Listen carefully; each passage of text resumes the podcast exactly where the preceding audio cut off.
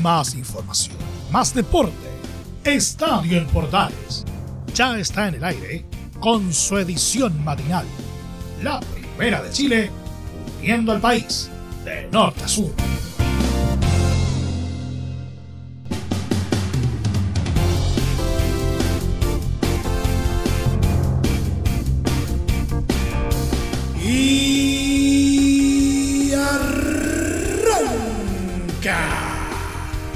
Señoras y señores, ¿cómo les va? Muy buenos días, bienvenidos una vez más, bienvenidos al show día martes y la verdad es que hoy día estamos tristes. ¿ah?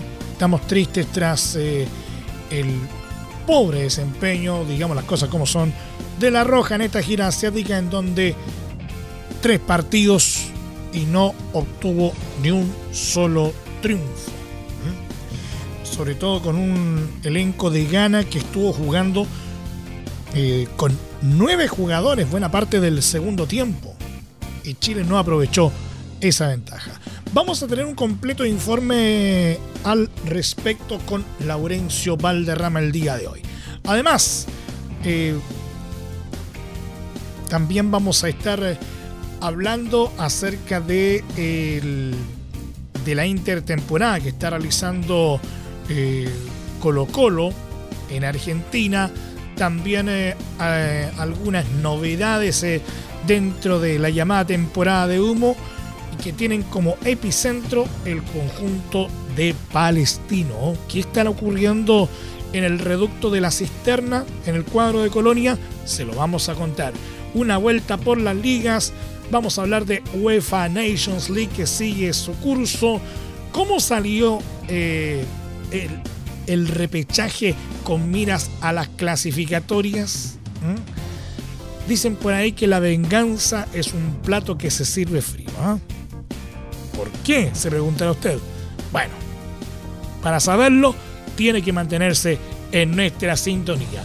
Y en nuestro polideportivo, las finales de la NBA están al rojo vivo y eh, también vamos a estar hablando un poquito de tenis. Todo esto, como siempre, en 30 minutos arrancamos esta entrega de en Portales.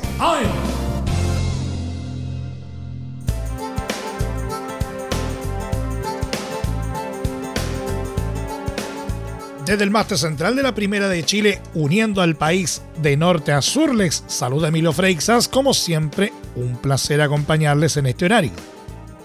La selección chilena cerró su participación en la Copa Quirín este martes con un negativo saldo al caer 1-3 en penales ante Ghana en el partido por el tercer puesto luego de haber igualado sin goles en el encuentro. El combinado nacional no pudo imponerse durante los 90 minutos pese a terminar jugando con dos hombres más y así puso fin a su aventura en la gira asiática con dos derrotas en el torneo, además de haber caído previamente en otro amistoso ante Corea del Sur.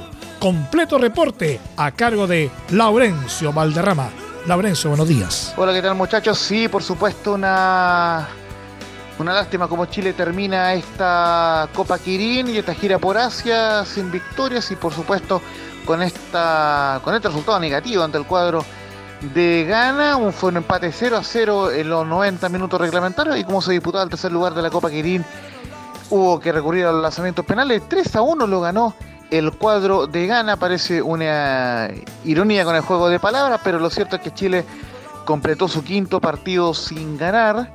Eh, igual a una racha de la era de Claudio Borghi, pero lo más preocupante es que sigue sin encontrar el gol. Ya no, marca desde el famoso partido 3 a 2 ante Bolivia en La Paz, así que eh, bueno, lógicamente desde el resultado un saldo negativo para el equipo chileno, que por lo menos hizo debutar a varios jugadores el técnico Eduardo Berizzo, entre ellos al belga, al chileno belga eh, eh, Nayel Mesatú. Así que bueno, una lástima lo del equipo chileno y, además porque en el trámite del partido el cuadro nacional eh, resistió bien los embates de gana en, los primeros minutos y, e incluso tuvo algunas ocasiones de gol como un, un par de remates desviados de Ben Brereton y también algunas jugadas de Diego Valencia.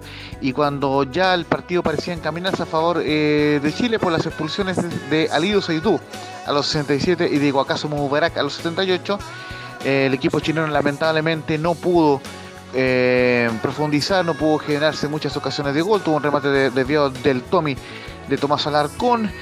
no mucho más y finalmente Chile no, no pudo superar a un Gana que contó con nueve hombres durante los últimos 10 minutos de partido. Así que eh, así se llegó a la tanda de lanzamientos penales, donde además el equipo chileno no pudo convertir, eh, solamente Ronnie Fernández, quien ingresó en el segundo tiempo, anotó para el equipo chileno, pero el portero em, Narudín, el del equipo de Ghana, le tapó los remates a, a Tomás Alarcón y a Ben Britton, quien fue una de las figuras del partido, pero lamentablemente no pudo convertir.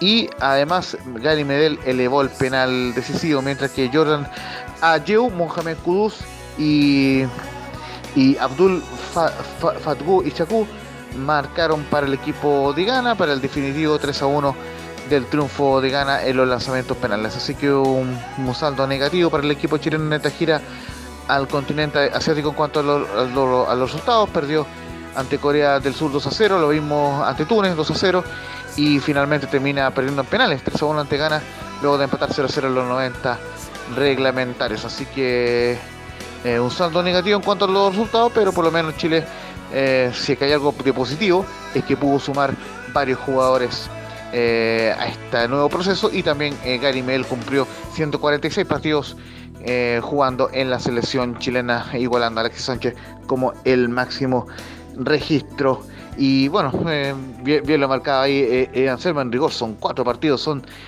más de 400 minutos sin anotar del equipo chileno, son cuatro partidos, eh, son, son en rigor cinco partidos completos, eh, solo dos partidos de, la, de las eliminatorias, esas derrotas ante Brasil y ante Uruguay.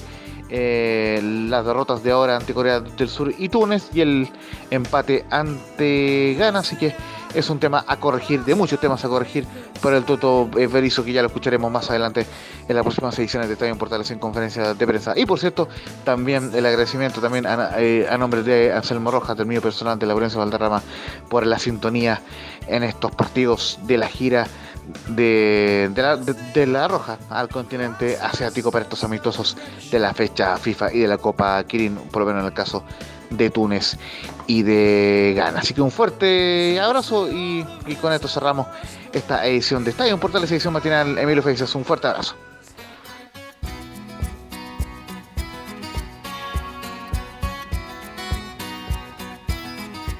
El volante de Colo Colo, César Fuentes, habló de la intertemporada que realiza el cuadro Albo en Argentina y destacó el trabajo físico que se ha realizado, pues aseguró que si el equipo está en plenitud de condiciones, le puede ganar a cualquiera.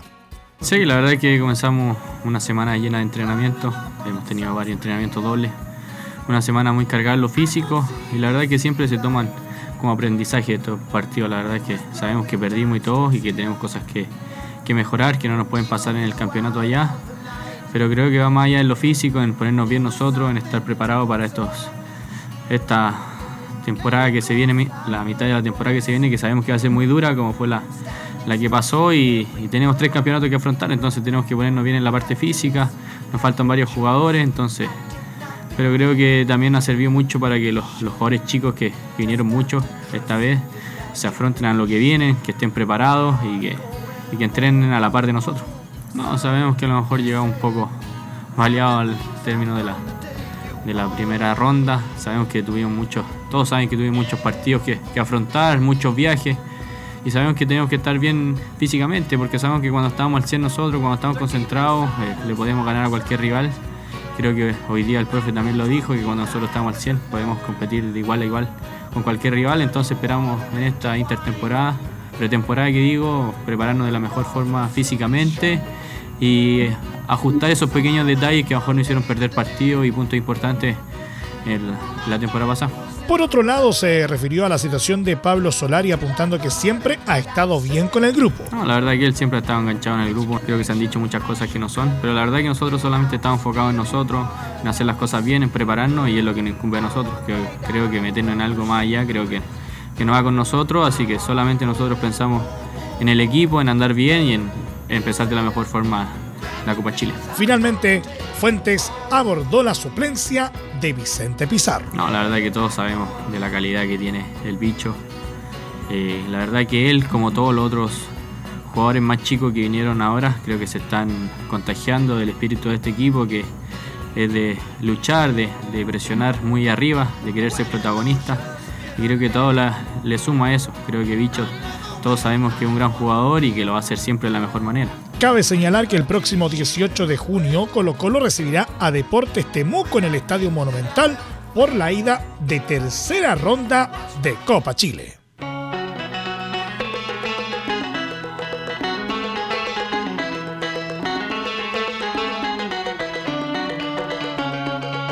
Palestino anunció el arribo del delantero argentino Maximiliano Salas, quien concretó su regreso al fútbol chileno luego de tres años en México. El atacante de 24 años llega a la tienda árabe proveniente desde Necaxa y a través de un préstamo de un año con opción de compra. Maximiliano Salas se une a Palestino por un año con opción de compra, anunció el club a través de sus redes sociales. Salas tuvo un destacado paso por el fútbol chileno en O'Higgins de Rancagua, cuadro que defendió durante 2018 y 2019 y en el que marcó 11 goles transformándose en uno de los grandes baluartes de aquellos torneos, lo que lo llevó a emigrar a México. El argentino arriba a Palestino con la misión de sumar en ataque y es el primer refuerzo del equipo de Gustavo Costas de cara al segundo semestre.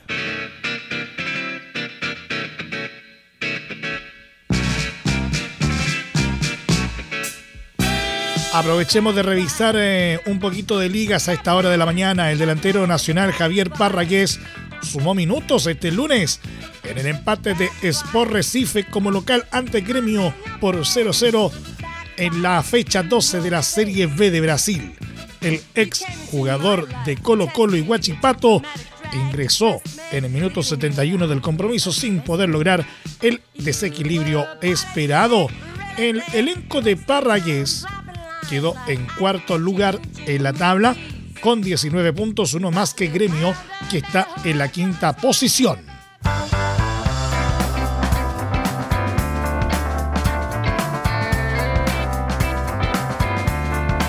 El lateral venezolano Luis del Pino Mago, que el primer semestre jugó en Ñublense, dejó al cuadro de Chillán para iniciar una nueva aventura en el fútbol argentino, específicamente en Banfield. El jugador de 27 años que llegó a Chile para defender a Palestino el 2019 también tuvo un paso poco alegre por Universidad de Chile.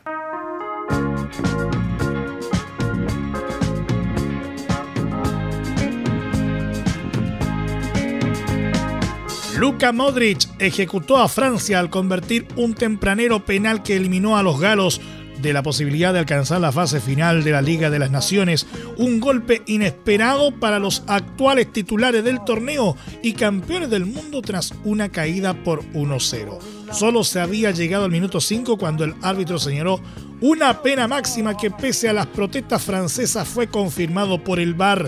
El eterno Modric, alma de Croacia, y eje de Real Madrid asumió la responsabilidad y no perdonó.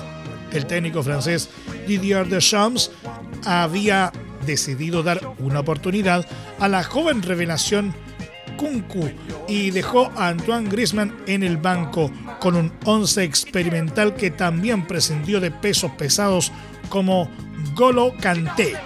Eh, los galos tuvieron más posesión y control, lo que se tradujo en más ocasiones y tiros, pero las ocasiones no fueron especialmente claras. En cambio, Croacia no desdeñó los contraataques que permitieron lucirse a un Mañán eh, que jugó en lugar del habitual Lloré. Para Croacia, Derrotada por Francia en la final del último mundial, el encuentro supo a una pequeña revancha. Francia queda de momento última de su grupo y sin opciones de pasar a la fase final del torneo.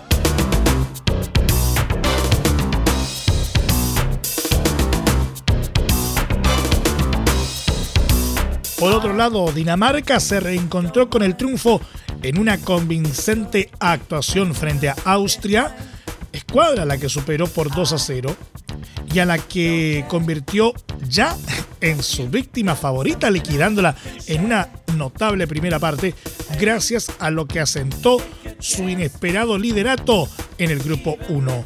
A falta de dos jornadas, los daneses son primeros con 9 puntos. Eh, por los 7 de Croacia, con Austria con 4 y opciones remotas y Francia la favorita ya eliminada. Austria nunca había ganado en Copenhague y sumaba derrotas en sus últimos cuatro enfrentamientos contra la Dinamita Roja, el más reciente hace 10 días en Viena, en un partido en el que mereció más. Dinamarca, que tuvo un arranque brillante con triunfos en París y Viena, venía de perder en casa contra Croacia en un partido algo gris. Los daneses celebraron en virtud de los goles de Jonas Wendt y Andreas Skop Olsen a los 21 y 37 minutos. Dinamarca, que sigue en la nube que la llevó hace un año a las semifinales de la Eurocopa, se jugará la clasificación en septiembre contra Croacia en Zagreb.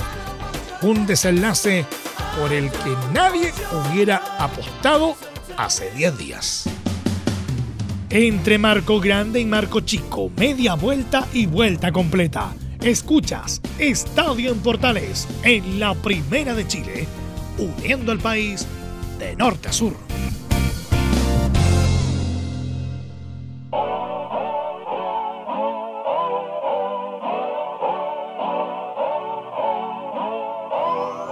Tuviste un accidente de trabajo en los últimos cinco años y ese accidente se originó en la conducta negligente de tu empleador. Es muy probable que tengas derecho a obtener una indemnización por los daños causados.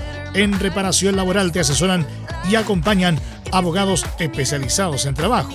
Los resultados los respaldan. Consultas gratis a lo largo de todo Chile. Encuéntralos en www.reparacionlaboral.cl junto a reparacionlaboral.cl seguimos haciendo Estadio en Portales en su edición eh, AM como siempre a través de las ondas de la Primera de Chile uniendo al país de norte a sur.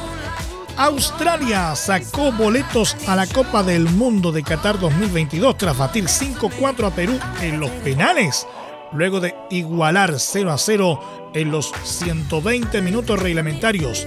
Los soqueros clasificaron a su sexta cita planetaria, la quinta de manera consecutiva. En un partido marcado por el miedo a perder, ambos equipos apostaron por una postura conservadora que perduró durante grandes pasajes con escasas llegadas a los arcos. Recién en los minutos finales Australia tuvo una oportunidad para abrir el marcador con un remate de Agdin eh, Rustich que se encontró con la notable atajada de Pedro Gallese a los 86.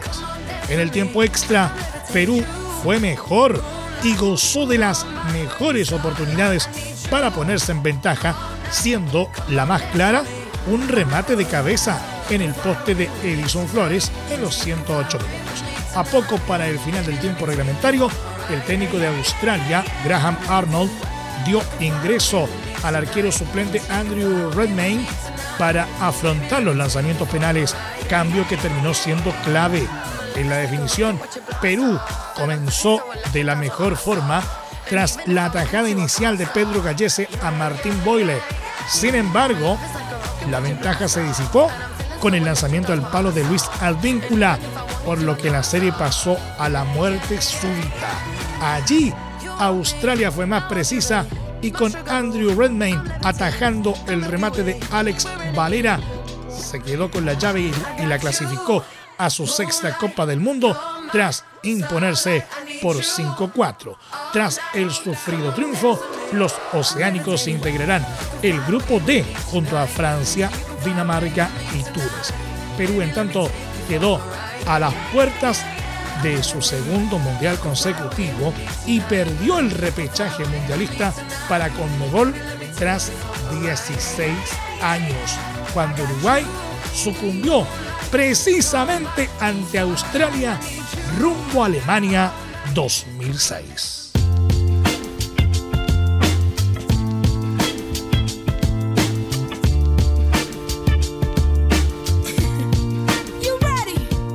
Nos vamos al polideportivo. Golden State Warriors derrotó este lunes a Boston Celtics por 104-94 y se puso arriba 3 a 2 en las finales de la NBA, lo que les dejó a una sola victoria de llevarse su cuarto anillo en 8 años. El base Stephen Curry, 16 puntos con 7 de 22 en tiros, no tuvo una jornada brillante en unos Warriors que sin embargo se refugiaron en una sólida actuación colectiva con Andrew Wiggins, 26 puntos y 13 rebotes, y Clay Thompson, 21 puntos con 5 triples como máximos anotadores.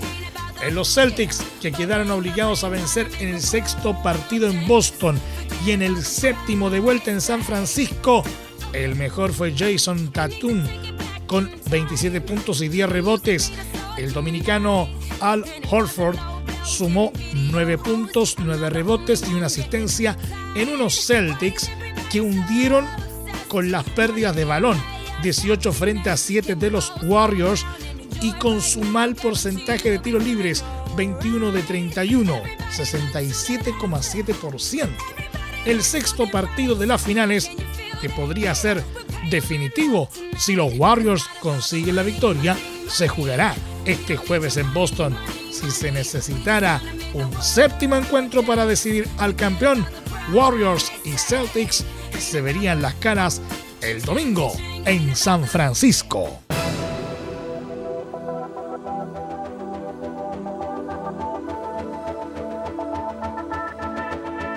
Y por otra parte, el tenista nacional eh, Gonzalo Lama, número 242 del ranking ATP, dijo adiós en primera ronda del Challenger 80 de Blois en Francia al caer en tres luchados sets ante el croata Nino Serdarusic, número 174. El chileno no pudo contra el octavo cabeza de serie que se impuso en casi dos horas de partido con parciales de 3-6 y 6-7. El santiaguino de 29 años lleva tres derrotas seguidas en sus estrenos en torneos Challenger.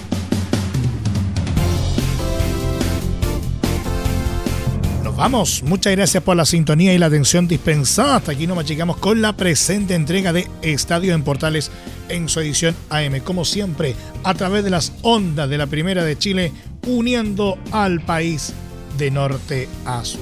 Les acompañó Milo Freixas. Muchas gracias a quienes nos sintonizaron a través de las distintas plataformas de portales digital, a través de los medios unidos en todo el país y por supuesto también a través de la Deportiva de Chile, radiosport.cl. Continúen en sintonía de Portales Digital porque ya está aquí Leo Mora y la mañana al estilo de un clásico, portaleando la mañana a continuación. Más información luego a las 13.30 horas en la edición central de Estadio en Portales junto a Carlos Alberto Bravo y todo su equipo. Y a las 20 horas todo el resumen de la jornada deportiva junto a Estadio en Portales P. Finalmente les recordamos que a partir de este momento este programa se encuentra disponible en nuestra plataforma de podcast en Spotify, en los mejores proveedores de podcasting y desde luego en www.radioportales.cl. Que tengan todos un muy buen día y recuerden lo más importante, la pandemia aún no ha terminado. Más información, más deporte. Esto fue Estadio en Portales con su edición matinal. La primera de Chile, uniendo al país de norte a sur.